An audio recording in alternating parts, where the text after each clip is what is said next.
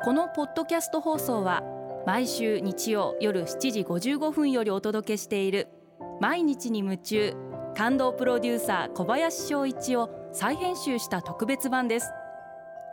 放送で収まりきらなかったアルビオン社長小林翔一さんが大切にしている感動のポイントをどうぞお楽しみください。アルビオンの小林翔一です。どんな結論を導き出すのか考えていますか？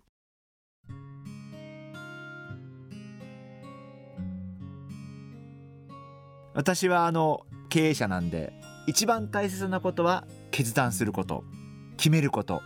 でも決して私が間違いなわけではなくてもちろん私が間違えることもよくありますんでそういう場合には「ごめん間違えた」って言って変えてあげる。聞くこと。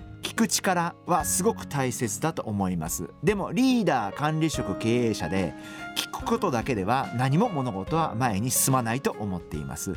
聞いた上でどういう決断をしてあげるか。やっぱりそのリーダー管理職経営者にはその決断が最も求められていることだということを自覚するべきだろうなというふうに私は思っています。で外れたら素直に謝る。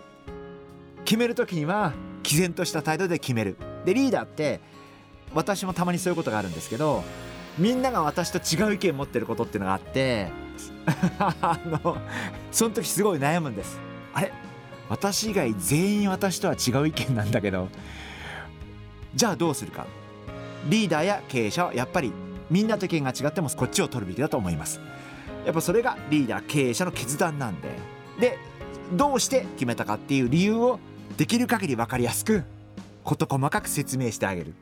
だからこっちで行くんだって決めて決めたからにはごめんこっちで行こうね従ってねって言って一緒に仕事をしてもらうっていう風にしています。でも決める前はやっぱり一生懸命話を聞いて本当にその中には素晴らしいご意見もあるんでそれはもちろんすぐ取り入れさせていただいてでも自分が自分の周り全員が違う意見でも自分はお客様のためにみんなと違う意見が正しいと思ったら私はそちらを採用します。リーダーの皆様聞くこと決断。これはセットです。どちらか片っぽだけでもいけないと思うんです。聞く力だけでもいけないし聞かないで決断だけももちろんいけないしやっぱりしっかりと聞いた上で最後はもう決断を持って責任を取る。まあこれがリーダーに求められる姿じゃないかな。そんな風に考えてます。